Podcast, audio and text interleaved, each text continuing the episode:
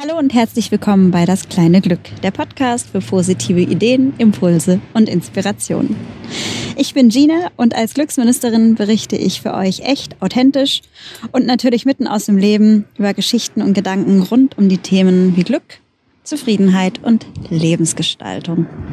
Und heute kommt zusätzlich noch das wunderbare äh, Thema seelische Gesundheit mit ins Spiel, weil ich äh, mitten in Frankfurt sitzen darf und ein ganz, ganz, ganz tolles und leckeres Vorgespräch mit Lena Kuhlmann hatte. Und woher wir Lena kennen, äh, wird sie gleich nochmal berichten. Ähm, ich denke, dass viele von euch sie schon vom Buchcover kennen, was gerade in den Bestsellerlisten unterwegs ist. Lena, danke, dass du da bist und ähm, tolle Einblicke in deine wertvolle Arbeit gibst. Vielen Dank, ich freue mich sehr. Wer bist du? Was machst du? Wie kommst du zum Thema seelische Gesundheit beziehungsweise auch seelische Erkrankungen? Ähm, ja, ich bin Lena Kuhlmann und ähm, ich bin Psychotherapeutin ähm, und ähm, arbeite als diese seit 2012 in unterschiedlichen Settings. Ähm, ich war stationär, also in der äh, Kinder- und Jugendpsychiatrie auf einer Akutstation, ähm, aber auch ambulant. Ähm, und in der Praxis. Und äh, genau, äh, habe dann irgendwann beschlossen, das wäre vielleicht ein ganz spannendes Thema, was man nicht nur unter den Leuten, die betroffen sind, bespricht, äh, sondern auch außerhalb. Denn so viele Leute ähm, sind einfach ganz unsicher und wissen nicht, wie die Psyche funktioniert, was man in Krisen tun sollte. Und ähm, dann habe ich angefangen zu bloggen. Ähm, Wann war das? Wann hast du angefangen? Mm, das war 2016 mit so einem ganz einfachen WordPress-Blog. Ja. Freut mich hieß der in Anlehnung an Sigmund Freud. Ich war ganz lange. Heißt er doch immer noch, ne? Ja, ja. heißt er immer noch. Aber ich war so lange unsicher, wie ich den nennen soll. Und irgendwann habe ich gedacht, komm, ich fange jetzt einfach so an. Ähm, und stellte sich später ein bisschen als schwierig heraus, weil man nie so weiß, wie soll man den jetzt schreiben, so mit mhm. D oder mit T. Mhm. Und äh, diesen Wortwitz versteht man wohl dann nicht immer so gleich. Ähm, genau und blogge und habe Facebook und Instagram und versuche auf diesem Weg über äh, seelische Erkrankungen aufzuklären. Das heißt, du bist so eine Art Sprachrohr geworden, so aus intrinsischer Motivation heraus, parallel zu deinem, in Anführungsstrichen, echten Beruf?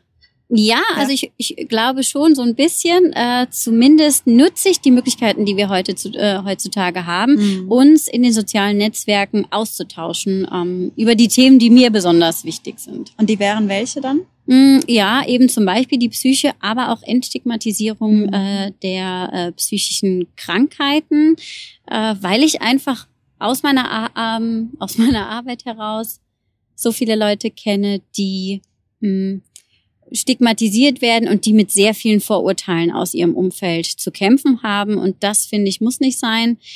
Jeder von uns kann psychisch krank werden. Äh, also es betrifft uns alle das Thema und deswegen müssen wir einfach mehr drüber sprechen und aufklären, weil es einfach noch so viele ähm, ja veraltete Vorstellungen über Psychiatrie, über Psychotherapeuten gibt und da dachte ich mir, das müssen wir einfach mal in die heutige Zeit ähm, bringen und darüber sprechen. Ja, super. Und was sind denn so was sind denn so die, die Hauptklischees, mit denen du als Mensch, der sich professionell damit auseinandersetzt, zu kämpfen hast, aber auch Leute, die betroffen sind? Kannst du das so zusammenfassen, was so die breite Gesellschaft noch über seelische Erkrankungen so denkt? Mm, ja, also allen voran vielleicht, dass Menschen, die beispielsweise depressiv sind, äh, eine Charakterschwäche haben. Ach, das, ja, leider ähm, ist es ein häufiges Thema, auch selbst in, in Angehörigengesprächen, wo wir dann gegen ankämpfen müssen. Aber auch so Sachen wie alle Psychopharmaka machen abhängig mhm. oder bringen eine Wesensveränderung ähm, oder sowas wie, wenn du einmal in der Psychiatrie bist, kommst du nicht mehr raus und die sind alle gaga. Oder auch über uns Therapeuten, dass wir auch alle irgendwie eine Schraube locker haben und uns nur selbst therapieren wollen. Stimmt. also das sind so die gängigsten. Aber es kommt immer wieder wieder was Neues dazu. Welche Schrauben hast du locker oder wie kamst du überhaupt zu dem, zu dem Thema? Also welche Schrauben ich locker habe, ich glaube, das können andere besser beurteilen als ich selber. Ähm, Aber es wäre auch langweilig, wenn nicht, oder? Also ich kenne niemanden, wo, wo alle Schrauben sitzen. ja, sicherlich. Ich habe natürlich auch meine Themen und ich habe sicherlich auch Spleens und ähm, das ist auch was, was ich im Buch häufig gesagt habe. Ich und aber auch andere Kollegen, wir haben auch Ängste ähm, und wir aber das können. Das macht euch doch eben nahbar und authentisch. Genau, ja. aber das ist ja sowas, was viele Leute eben nicht denken. Ne? Mhm. Mm, das haben wir natürlich auch, nur teilen wir das nicht in diesem Setting. Und ähm, zur Psychotherapie kam ich eigentlich ähm, über ein paar Umwege. Ich äh, war eine Zeit lang ganz äh, zu Beginn im Kindergarten. Ich habe eine Ausbildung als Sozialassistentin gemacht und ähm, dann studiert. Und Was dort studiert? äh, Sozialarbeit. Mhm. Und ich saß dort, ähm, das habe ich abgebrochen und dann ähm, war ich kurz bei Grundschullehramt und dann bin ich wieder so zur Sozialarbeit zurück und saß dort zufällig in einer Vorlesung über Bindungsforschung. Mhm. Und es ging, äh, die Bindungsforschung, ähm, da geht es im Prinzip darum, wie wichtig ist die Beziehung zwischen Mutter und Kind und inwieweit trägt sie für die äh, seelische Entwicklung, ähm, trägt sie dazu bei. Und ähm, das fand ich total spannend. Das hat mein Herz gewonnen. Diese Richtung habe ich immer weiter verfolgt, habe da dann auch meine Diplomarbeit drüber geschrieben äh, und bin noch heute ein großer Fan von dieser Theorie. Und äh, ja, dann ging es so in diese Richtung. Mhm. Ich habe eine Zeit lang in als Pädagogin dann noch in einer Inobhutnahmestelle gearbeitet. Das ist also wenn Kinder akut äh, in Situationen sind, die für sie gefährlich sind ähm, und das Kindeswohl gefährdet ist, müssen die ja irgendwo hin. Mm, Und dann ist es so, dass das Jugendamt die dann quasi in Obhut nimmt und dann kommen die in so eine vorübergehende Mhm. äh, Stelle. Das ist die Inobhutnahmestelle und da habe ich gearbeitet und ähm, das ist, äh, da hatte ich ganz viele Berührungspunkte mit der Kinder- und Jugendpsychiatrie und äh, ganz viele Kinder hatten auch psychische Erkrankungen. Und dann dachte ich, ja, Pädagogik ist sehr spannend, aber mich interessiert auch das, warum haben die das? Ähm, wie muss man das behandeln? Wie kann ich die unterstützen? Und so kam ich dann eigentlich ähm, zur Psychotherapie. Und das ist dann auch der Grund, warum du jetzt Tiefenpsychologie für Kinder und Jugendliche machst. Genau. Ja. Mhm. ja. Was ist denn Tiefenpsychologie als Laie gefragt? Und welche, welche Unterschiede gibt's in der Psychologie überhaupt? Also wir haben in Deutschland drei Verfahren, die äh, von der Kasse bezahlt werden. Das ist die Tiefenpsychologie zum einen und die Psychoanalyse. Diese beiden Verfahren äh, sind psychodynamische Verfahren. Also wir gucken quasi nach dem Unbewussten, Mhm. nach Konflikten, schauen auch in die frühe Kindheit. Und dann gibt es noch als drittes Verfahren die Verhaltenstherapie. Ähm, da bin ich nur im Zweitverfahren ausgebildet, äh, aber diese Kollegen, die schauen sich das Verhalten an und teilen das auf in äh, funktionales Verhalten, also Verhalten, was irgendwie gut ist, Mhm. und dysfunktional, also das, was wir nicht wollen. Darunter zählen Symptome und die geben ganz praktische Anleitungen, wie kann man das ähm, schnell wieder anders machen. Wow. Und du bist jetzt im Bereich Tiefenpsychologie unterwegs. Genau, ich Was grab bedeutet das? ich grab so ein bisschen in der Vergangenheit der Patienten und äh, versuche da den Konflikten äh, auf die Spur zu kommen Wow. und gemeinsam mit dem Patienten diese aufzulösen. Und ähm, warum Kinder und Jugendliche beziehungsweise hast du das Gefühl, dass, ähm, dass sich das verändert hat im Laufe der Jahre, was die seelische Gesundheit beziehungsweise Krankheiten bei Kindern und Jugendlichen angeht? Mm, Also erstmal glaube ich, dass die Aufmerksamkeit sich zum Glück ein bisschen verschoben hat. Weil, Inwiefern? weil wir heutzutage äh, mehr über psychische Erkrankungen berichten Mhm. öffentlich. Es ist noch deutlich Luft nach oben, Mhm. aber wir merken schon, dass der Fokus auch beispielsweise von Lehrerinnen, wenn die auf einer Fortbildung zu ADHS waren, da schicken die uns mehr Kinder, die da irgendwie äh, von betroffen sein könnten. Also man hat es ein bisschen mehr im Bilde. Sicherlich ähm, trägt aber schon die äh, der Wandel, den die Gesellschaft durchmacht, also der zunehmende Leistungsdruck oder auch äh, ja das ganz andere Freizeitverhalten ähm, dazu bei, dass Medienverhalten wahrscheinlich auch. Genau. Ne? Ja. Dass die Menschen und auch die Kinder da in ein seelisches Ungleichgewicht kommen. Ja. Und ich finde das eigentlich ganz spannend, weil Kinder und Jugendlichen Psychotherapie deswegen, weil wir sowohl Spieltherapie machen mit ganz Kleinen, also die Jüngsten sind so ungefähr drei Jahre, die zu uns kommen. Wow. Und Wo dann die Eltern schon sagen, okay, ich habe das Gefühl, mein Kind hat psychologische Probleme. Ja, genau, Ja. die dann zum Beispiel ähm, viel schreien oder sich viel verweigern ähm, und die schon früh auffällig werden. Mm, Und dann aber auch wiederum die sehr spannende Arbeit mit Jugendlichen, die sich vom Elternhaus loslösen, die auf der Suche sind nach äh, dem weiteren beruflichen Weg. Also es ist so eine total breite Spanne und das finde ich total spannend. Das wäre jetzt auch die nächste Frage. Wie sieht denn dein Arbeitsalltag aus? Wie, wie ist deine Herangehensweise? Kommst du morgens in die, in die Praxis und, und weißt, wie der Tag verläuft? Oder ich meine, wenn du mit Menschen und Emotionen und Lebensgeschichten zu tun hast, da kann wahrscheinlich auch viel spontan passieren, oder? Ja, also der Rahmen ist meistens gesetzt. Ich weiß ungefähr, wer kommt und wann die Leute kommen. Mhm. Das ist äh, wichtig für eine Psychotherapie, dass man diesen Zeitrahmen fest einhält. Also das sind äh, immer 50 Minuten bei mir und ich fange mal pünktlich an und ich höre pünktlich auf. Also das ist gesetzt. Mhm. Es sei denn zum Beispiel, ich habe Notdienst. Ne? Also das ist nochmal was anderes. Ich arbeite in einer psychiatrischen Ambulanz äh, auch noch. Und ähm, da habe ich einmal in der Woche Notdienst und da weiß man nie, wer kommt. Und ähm, die Themen der Stunde, auch bei den regulären Therapiepatienten, ähm, die kennt man natürlich vorher auch nicht. Ich fange in der Regel damit an, dass ich frage, wie geht's, äh, wie geht's denn heute so und äh, wie war die Woche und ähm, setze dann dort an, was den Menschen gerade ähm, beschäftigt. Und das weiß ich natürlich nicht vorher. Manchmal habe ich so eine Vermutung und gucke in die Akte und denke, ach, die letzte Stunde ist super gelaufen. Dann knüpfen wir dort an und dann ist aber vielleicht irgendeine Katastrophe passiert, die wir dann schnell besprechen müssen. Ja. Also das weiß man nicht vorher, ja. Und wenn dann, äh, die Eltern sind wahrscheinlich dabei, gerade wenn es auch um kleinere Kinder geht, oder? Die Eltern sind bei dem ersten Gespräch mit dabei. Mhm. Und ähm, dann eigentlich nicht mehr. Also in der Regel starten wir dann mit einer Diagnostik. Ein bisschen so wie beim Hausarzt, dass wir, also es wird quasi ein Symptom geschildert und wir untersuchen erstmal genau und gucken dann, was ist die, was ist die Diagnose und dann gucken wir erstmal, was ist die Empfehlung, also wie sollte man es behandeln. Und wenn man dann in der Psychotherapie ist, ähm, ist es schon so, dass man auch bei Kindern und bei Jugendlichen mit denen in der Regel alleine ist. Und wir haben auch Schweigepflicht gegenüber den Eltern. Wir können da nicht, was uns eine 15-jährige Jugendliche erzählt, und wir wollen das auch nicht, äh, den Eltern weitererzählen. Hm. Ausnahme. Dass das Vertrauensverhältnis auch einfach äh, besteht und aufgebaut wird. Genau. Mhm. mhm. Äh, also wenn ich mir das so angucke, du bist in der Klinik äh, im Notdienst, du bist in der Praxis äh, mit dem Daily Business sozusagen, du hast einen Blog und parallel natürlich noch das Buch geschrieben, du bist auf Veranstaltungen unterwegs, ähm, bist so ein bisschen zum Gesicht zu diesem Thema mutiert, ist zumindest so meine Wahrnehmung, wenn ich dich so in den sozialen Kanälen verfolge. Äh, wie kriegst du das alles unter einen Hut? Wie, wie geht's denn deiner Psyche so? ähm, ja, also es geht mir gut. äh, es geht mir, es ging mir nicht immer gut. Also teilweise will ich ehrlich sagen, dass ich mir ziemlich viel zugemutet habe ähm, und dass es sich erstmal einpendeln musste. Ich wusste zum Beispiel nicht, wie ist es in einer Fernsehsendung zu sein. Das war dann sehr aufregend und sehr viel Stress.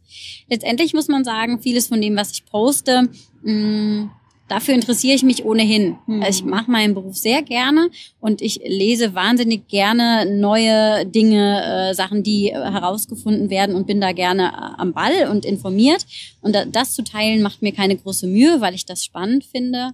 Ähm, oder auch Diskussionen äh, auf den einzelnen Social-Media-Kanälen finde ich wahnsinnig spannend. Ähm, gucke ich mir gerne an. Aber ich nehme mir auch die Freiheit raus, dann zu sagen, jetzt habe ich mal Feierabend oder Schluss. Und ähm, ja dann nehme ich da Abstand. Grenzen setzen, ne? Genau, mhm. also ich lege auch das Handy weg oder letztens ähm, habe ich äh, eine Rückmeldung oder eine Frage bekommen und habe dann nicht gleich geantwortet und dann habe ich gesagt, tut mir leid, ich habe ja auch jetzt Feierabend einfach. Ja, ne? ja. Aber das muss man erst lernen, da bin ich ganz ehrlich, das war nicht von Anfang an so.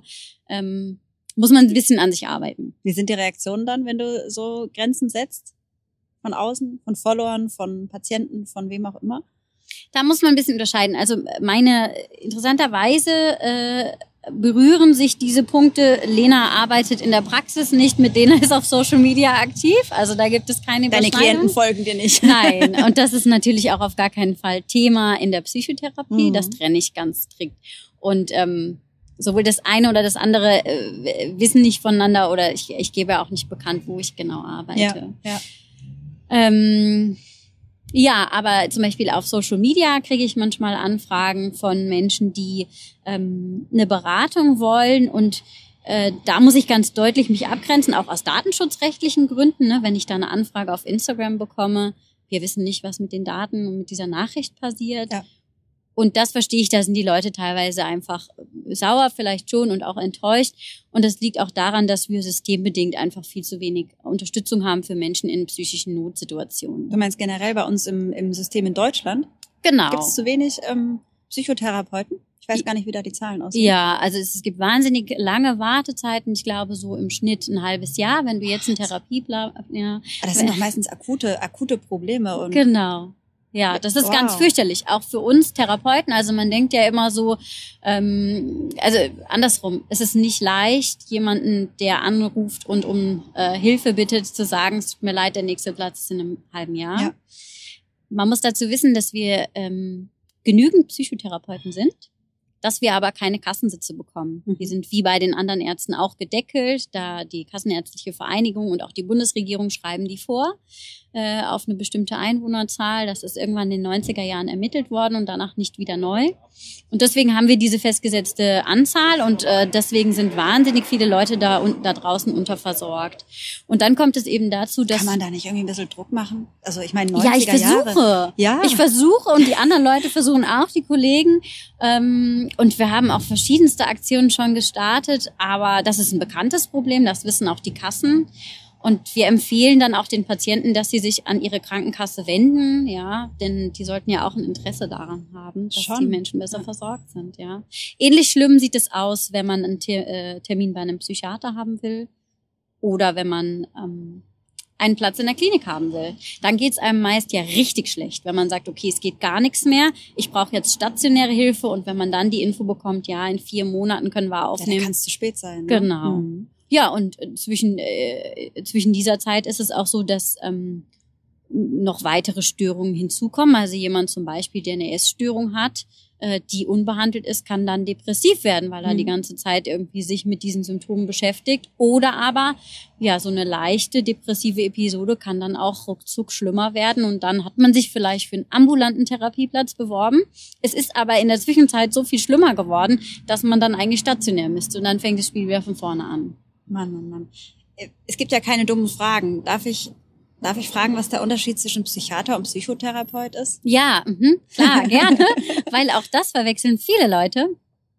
Also ein Psychotherapeut, äh, der hat Psychologie studiert oder ja, in meinem Fall jetzt Pädagogik Mhm. und dann nochmal eine zusätzliche Ausbildung gemacht, die Psychotherapeutenausbildung und eine Approbation und kann dann quasi äh, Psychotherapie machen. Und das andere Psychiater wolltest du wissen, ne? Mhm. Äh, ein Psychiater ist ein Arzt Mhm. und der hat quasi ganz normal Medizin studiert und dann hat er seinen Facharzt gemacht in der Richtung Psychiatrie.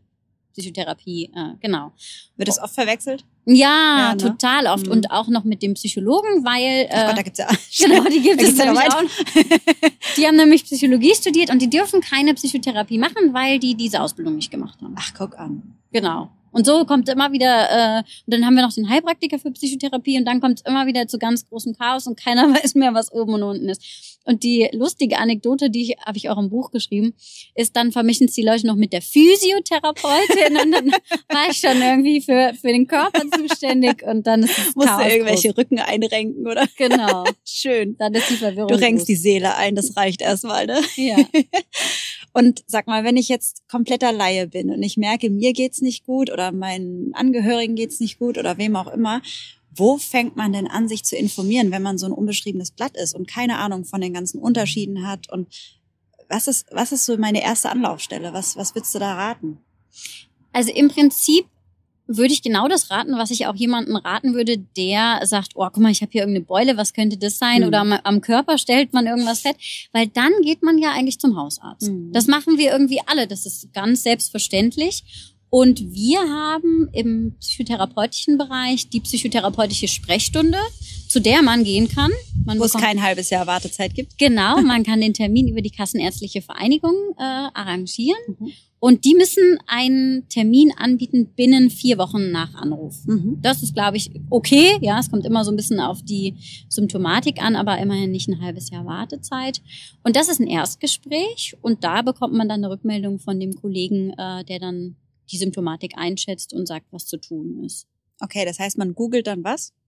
Kassenärztliche Vereinigung des entsprechenden Bundeslandes Mhm. und dann wendet man sich da an die Telefonnummer und die Kollegen dort vermitteln. Okay, super.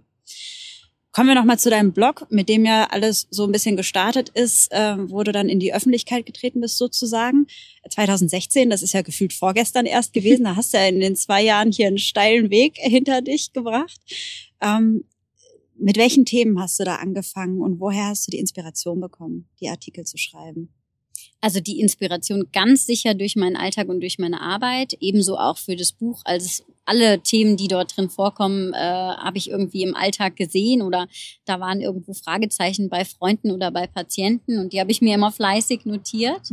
Und ich habe eigentlich äh, zu Beginn aufgeklärt, eben über solche Fragen, wie du auch gestellt hast. Was ist der Unterschied in den einzelnen Berufsgruppen? Ähm, was macht ein Psychotherapeut, wie funktioniert Therapie, wer geht dahin oder auch einzelne Störungen. Ne? Es gibt Störungen, die sind sehr bekannt, wie die Depression, aber psychische Erkrankungen sind äh, sehr breit und es gibt ganz, ganz viele Sachen und genau darüber wollte ich aufklären.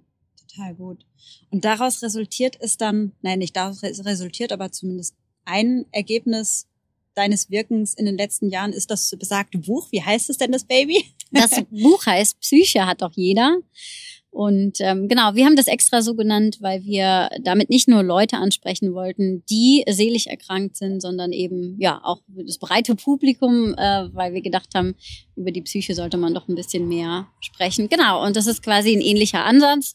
Ähm, beinhaltet ganz viele Themen und soll aufklären, entstigmatisieren, soll aber auch Hilfestellung geben für Angehörige, was ist zu tun. Ich habe versucht, viele Links einzufassen, äh, aber auch Tipps, ähm, wie man im seelischen Gleichgewicht bleiben kann. Es geht um Antidepressiva, also alles, alles, was ich so täglich erlebe. So das Allround-Paket. Also wenn man, wenn man sich informieren möchte, ist das das ähm, Must-Have sozusagen. Ja, genau. Es ist so eine Art äh, vielleicht Lexikon. Also es ist ähm, ein, ein breiter Überblick. Natürlich jetzt leider nicht so in die Tiefe, weil das ging nicht.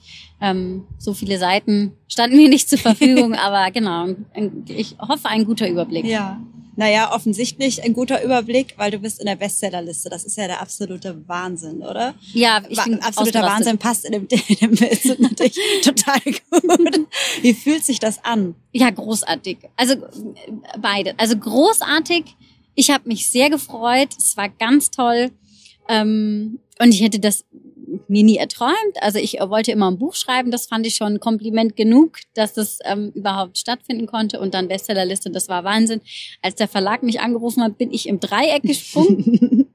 du musst gleich noch deine Anekdote erzählen, wie du in den Buchhandel gegangen bist und dich wie ein Schnitzel gefreut hast, dass du dich da selber entdeckst. Oh Gott, ja, das, das habe ich geheim erzählt. Oh, Entschuldigung. Oh nein, das kann ich nur erzählen. Oh, das ist so sympathisch. Aber, ähm, aber ich will äh, nicht verleugnen, dass es schon auch ähm, teilweise eine Herausforderung war für mich, weil ich keine Autorin bin und das auch nicht gewöhnt war, bin, in der Öffentlichkeit zu stehen. Und da kriegt man ja diverse Reaktionen, also sehr nette, man kriegt ganz tolle E-Mails, Rückmeldungen, Bewertungen, äh, Rezessionen, aber man bekommt eben auch ähm, Negatives zurück, womit man einfach klarkommen muss. Und ich musste dabei erstmal einen Umgang für finden. Und generell erstmal der, der Entstehungsprozess, das hast du alles nebenher gemacht. Also gemacht und geschafft. Ne? Du hast ja. einen Vollzeitjob ja. und hast parallel äh, so ein Brett noch geschrieben. Wie, war das eine harte Zeit? Ja, ich, also ich wollte das sehr. Mhm. Deswegen hatte ich, glaube ich, da auch die Möglichkeiten und ähm, familiär oder auch von meinem Freund wurde mir und auch vom Freundeskreis da sehr der Rücken äh, freigehalten. Ich konnte bei vielen Sachen leider nicht dabei sein, aber ich habe großes Verständnis und Unterstützung bekommen, auch von Kollegen, die quer gelesen haben und mich unterstützt haben. Und ich wollte das einfach sehr und dann habe ich ein Jahr da wirklich versucht ranzuklotzen und das wow. durchzuziehen. Und das, das hat dann auch ganz, ganz gut geklappt. Ich konnte das zum Glück pünktlich abgeben und dann dann war es aber auch gut. Viele Leute, die so Diplomarbeit oder Hausarbeit schreiben, die wissen dann, äh, irgendwann ist auch mal gut und wenn man das dann geschafft hat, ähm, also ist dann auch gut, das zu Ende zu bringen irgendwann. Und was hast du noch von den Reaktionen geschrieben? Fangen wir, fangen wir erstmal bei den positiven Reaktionen an, die die Seele dann nähren. Was, was sind so die, die Feedbacks, die du kriegst? Was nehmen die Leute sich raus? Was, ähm, was kannst du so zusammenfassend sagen? Was, was die Leute daraus ziehen?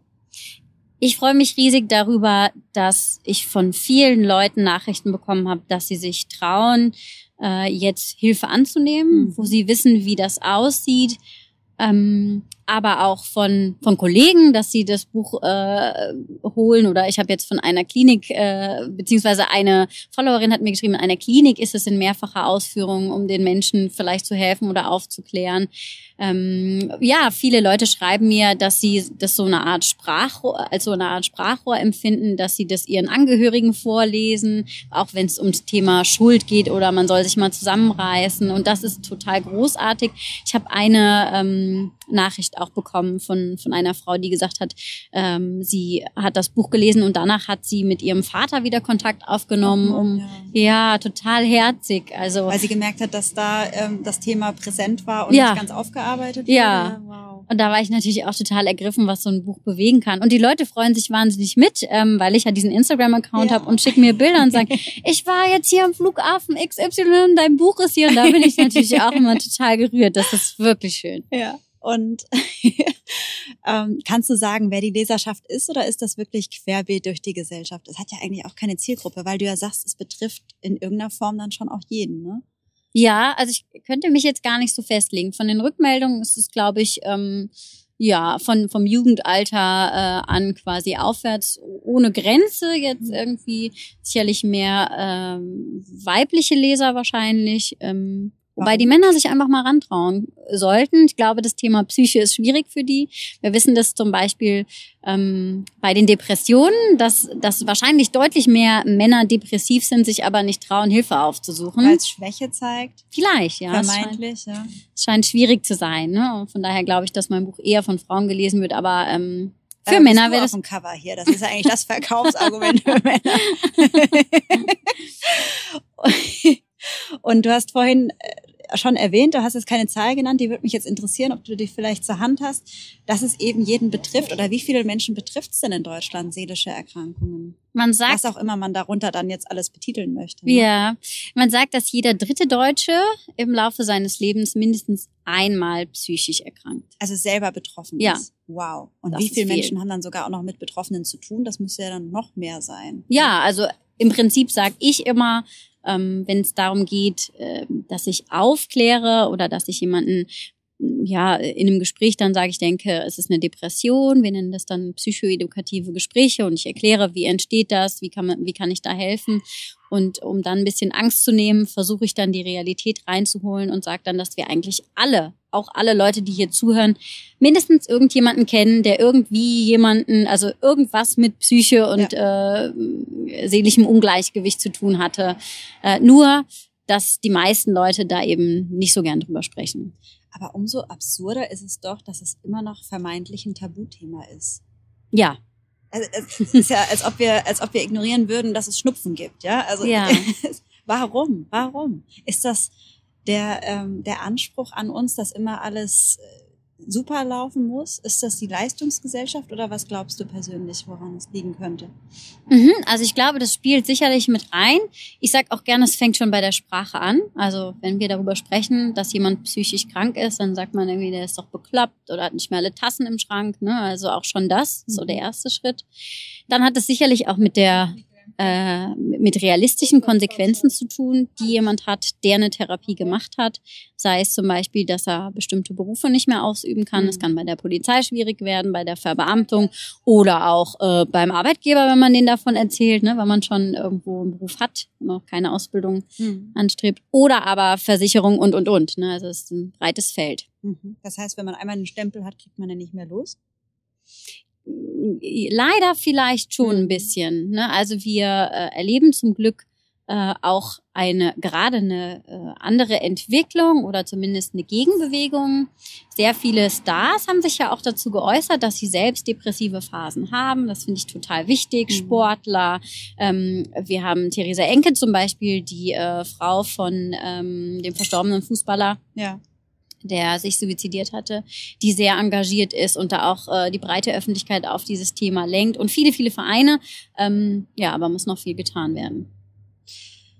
Viele Vereine, ich habe da jetzt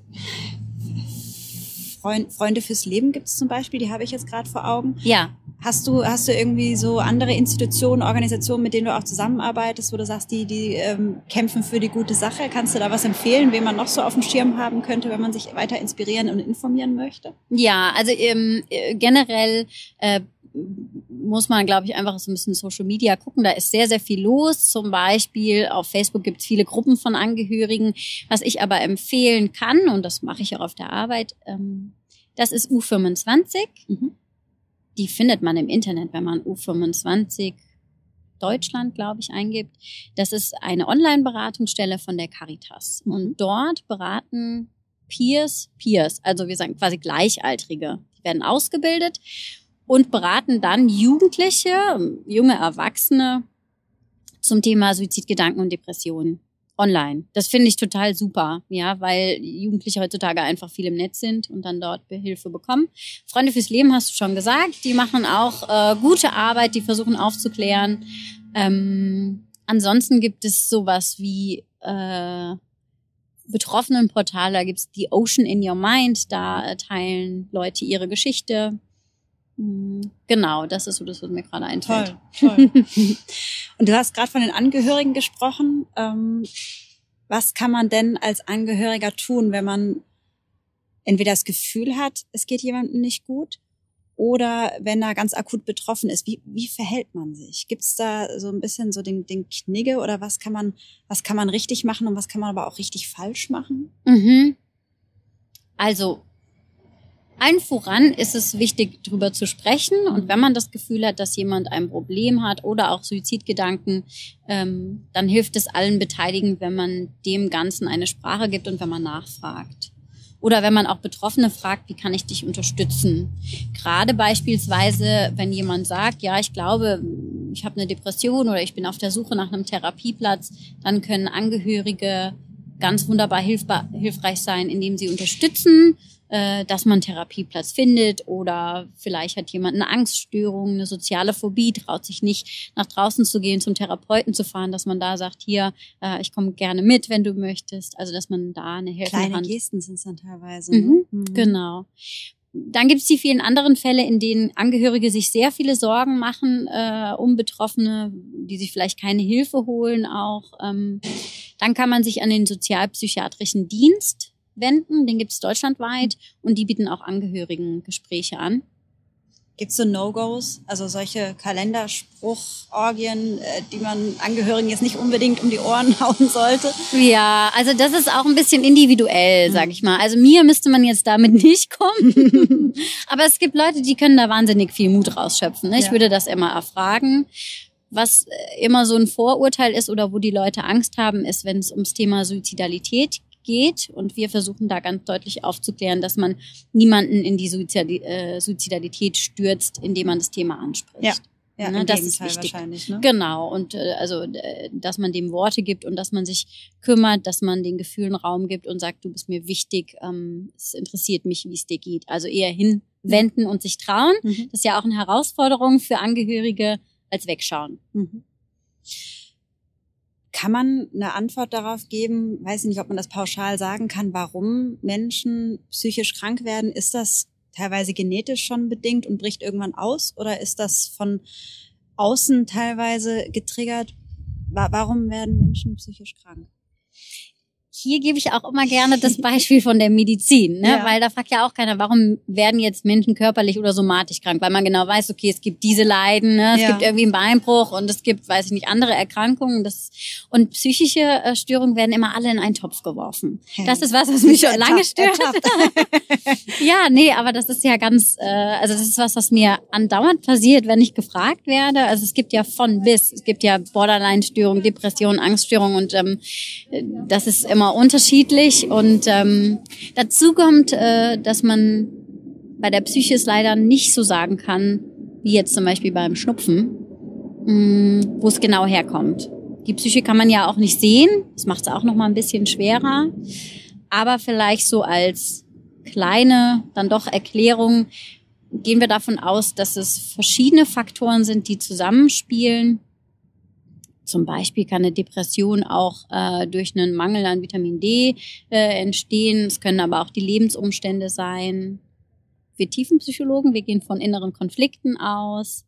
Verhaltens Ernährung wahrscheinlich auch ein, ein Teil. ne? kann auch Mhm. mit reinspielen. Genau, da muss man eben immer sehr gut im Einzelfall schauen, was da Klar. gerade bei demjenigen los ist. Das heißt generell ähm, gesunde Selbstwahrnehmung und auch gesunde Wahrnehmung meiner Mitmenschen, damit man einfach gegenseitig und auf, auf sich selber Acht gibt. Ne? Weil wenn eben so viele Facetten da mit reinspielen und Faktoren da eine Rolle spielen, dass ähm, irgendwas ausgelöst werden kann, dann heißt es ja wirklich Achtsamkeit auf allen Ebenen. Ne? Und einfach ähm, ja auf sich Acht geben, was, wie das Wort schon sagt.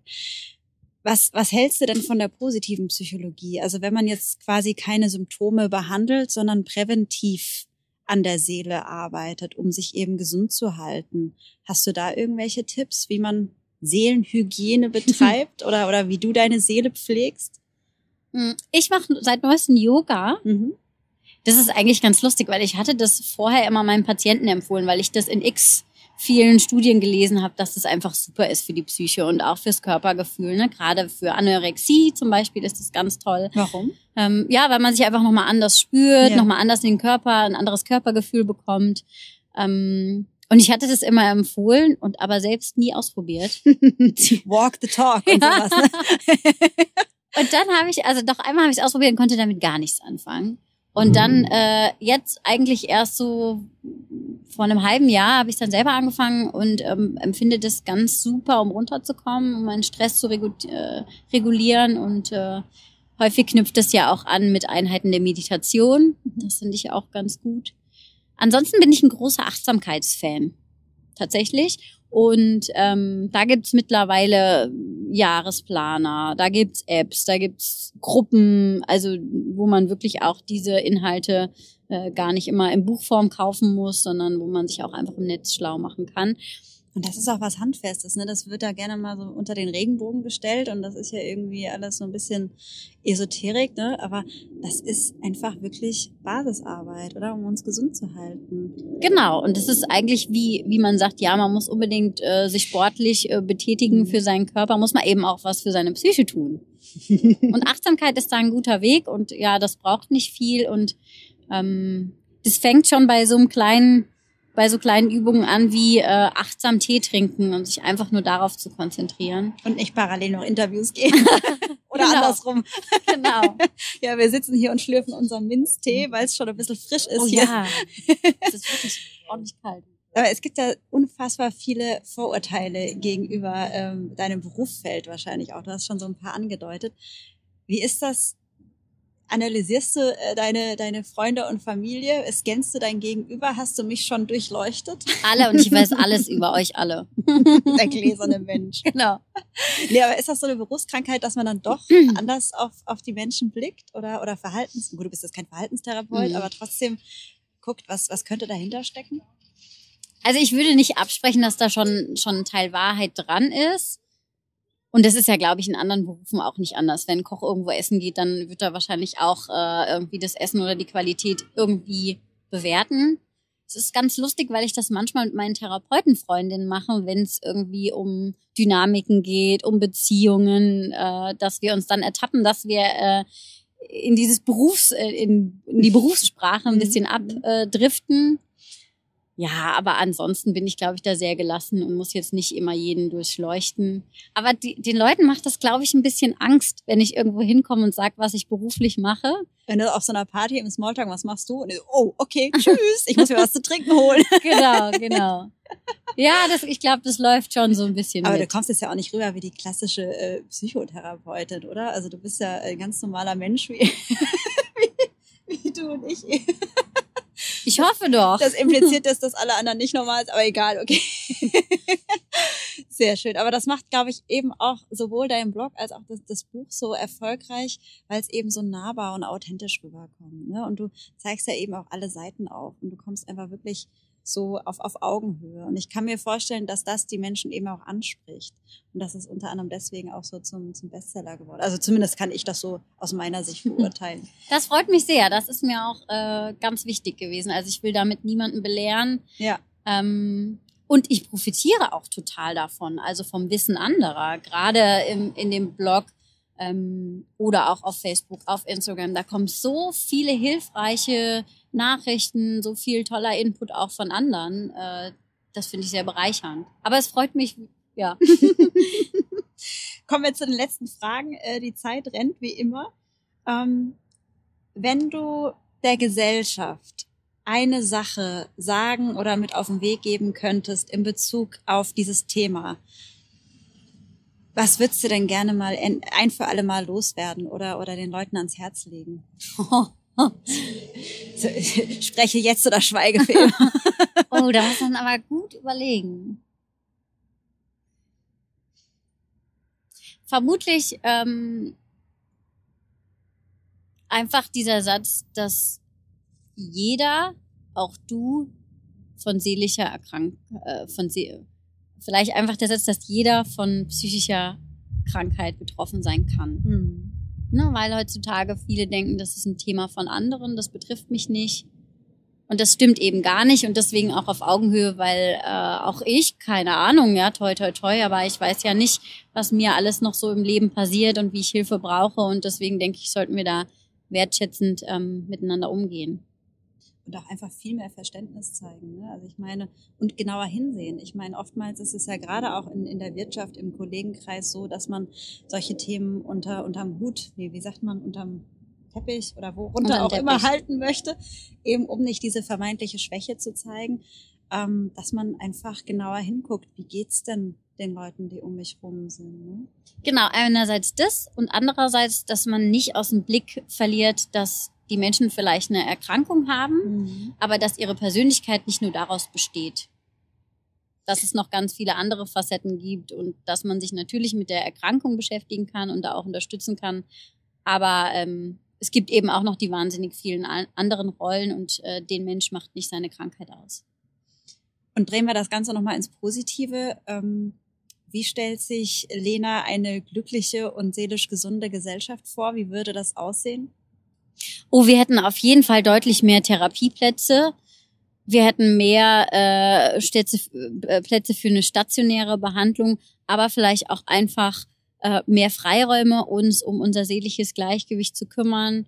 Eine offene Gesellschaft, in der wir viel mehr darüber sprechen, wie es uns geht und äh, ja, uns einfach den Raum auch nehmen, uns abgrenzen. Es gibt ja diesen tollen Hashtag MeTime, also wirklich uns mehr Zeit für uns selbst nehmen. Mhm. Und abschließend noch eine persönliche Frage. Was, was macht dich glücklich? Was sind deine letzten Glücksmomente gewesen? Oh, meine letzten Glücksmomente. Jetzt muss ich kurz überlegen. Sicherlich der Feierabend. yeah, yeah Wochenende. ja, weil ich mich tatsächlich. Hoch die Teetasse. da freue ich mich tatsächlich drauf. Ich habe echt nette Sachen vor. Ähm, also so kleinere Sachen. Und ansonsten tatsächlich hat es mich glücklich gemacht in dieser Woche. Ich hatte ein sehr gutes Therapiegespräch, in dem ich wirklich das Gefühl hatte, etwas im Gegenüber bewegen zu können. Mhm. Wir bekommen ja selten Feedback, weil bei uns ja kein Kollege mit im Gespräch dabei ist, der sagt, Mensch, das hast du prima gemacht. Ne? Deswegen muss man das da so ein bisschen rausziehen. Das hat mich glücklich gemacht. Und ähm, ja, ansonsten äh, habe ich schön eingekauft. Ich finde, das ist auch immer toll und Blumen geholt. Äh, oh. Äh, als Wertschätzung für, ja genau für mich selber. Da kann ich Stunden verbringen in so einem äh, Blumenladen und mir die Blumen angucken und ähm, da freue ich mich drauf. Ja, toll. Mann, Lena, dreiviertel Stunde, zack, zack. Ähm, haben wir schon? Ja, haben wir schon. Jetzt haben, wir die schon. Geschichte nicht erzählt mit dem Hugendubel. Oh, oh, mit dem Buchladen. Schleichwerbung. Hashtag Werbung. oh, das dürfen wir wirklich nicht sagen. Okay, dann ist das die Abschlussanekdote, ja, weil die ist so herzallerliebst. Da habe ich eben im Café so, so lachen müssen, weil es so sympathisch ist. Raus damit. okay, also zu allerletzt, genau, dann ähm, kann ich, genau, hatte ich äh, dir ja schon berichtet, dass ich, als das Buch erschienen ist, natürlich ganz aufgeregt in den Buchhandel gestürzt bin, um zu gucken, wo mein Buch ist. Und äh, die ersten zwei äh, Läden hatten das schon mal nicht. und äh, dann bin ich in einen sehr großen Buchladen gestolpert und ähm, ja, habe dann erst gedacht, es wird wahrscheinlich irgendwo ganz groß stehen. In, meinem, in meiner Vorstellung noch mit einer Pappfigur. Das, ja, das war alles nicht so. Und ich fragte dann die Verkäuferin etwas beschämt, weil ich bin ja sehr groß auf dem Cover drauf und hatte dann Angst, dass sie irgendwie sagt, ja, ach, Sie sind's, äh, wo, ob Sie mein Buch hätten und wenn ja, wo. Und dann sagte sie Untergeschoss und dann war ich schon so ein bisschen, ah, okay. Hier, ähm, es ist also nicht Deine oben. Dann, genau, einmal nach unten bitte für Sie. Und ähm, ja, ich war nicht allein, ich war in Begleitung und sagte dann noch, ja, aber wir müssen dann da ganz unauffällig, weil ich will jetzt hier kein Tamtam. Und, da hast ähm, so den Kragen hochgestellt und die Sonnenbrille Genau, undercover. Und dann habe ich das Buch Buch gesehen und dann bin ich einfach äh, komplett ausgeflippt, weil ich mich so sehr gefreut habe. Und das blieb leider nicht unbemerkt. Ähm, das haben dann die äh, Mitarbeiter vor Ort auch registriert und äh, mich dann gefragt, äh, warum ich da mit dem Buch so rumwedel. Und wir haben dann tatsächlich auch noch Bilder gemacht. da, wenn ich einmal in so einem Laden drin stehe, habe ich mir gedacht, muss das festgehalten werden. Ja, und ähm, dann war es aber ganz nett. Also es war peinlich, aber auch ganz nett, weil die Mitarbeiter dann gesagt haben, äh, dass sie sich ja freuen. Und dann habe ich ein paar der Bücher unterschrieben und ähm, genau, kann da heute auch wieder hingehen. Aber, Aber das finde ja. ich halt eine, eine süße Aktion, dass du so guerillamäßig deine Bücher unterschreibst. Also solltet ihr da draußen ähm, im Buchhandel nach Lenas Buch Ausschau halten, dann äh, kriegt ihr vielleicht ein autogrammisiertes Exemplar. Das ist ja schon was Spezielles, oder? Ja, manchmal, wo ich bin und äh, wo das Buch ausliegt, äh, unterschreibe ich. ich habe heute zumindest eins unterschrieben bekommen und das macht mich sehr happy. Und ich bedanke mich von ganzem Herzen ähm, für den tollen Nachmittag und das wunderbare Gespräch. Und wir behalten uns ja sowieso auf dem Schirm, ne? Das machen wir. Vielen Dank. Es war mir eine große Freude und Ehre. Dankeschön, liebe Lena. Alle äh, notwendigen äh, Links und Tipps und Tricks, äh, die äh, kommen natürlich mit in die Podcast-Beschreibung mit rein. Und ansonsten findet man dich unter www. Äh, freutmich.wordpress.com. Super. Und auf Instagram unter? Freut mich, aber mit D, wie der Siegmund. Wie der Siegmund. Denkt genau. an den Siggi. Alles Gute und bis bald. Bis Ciao. Dann.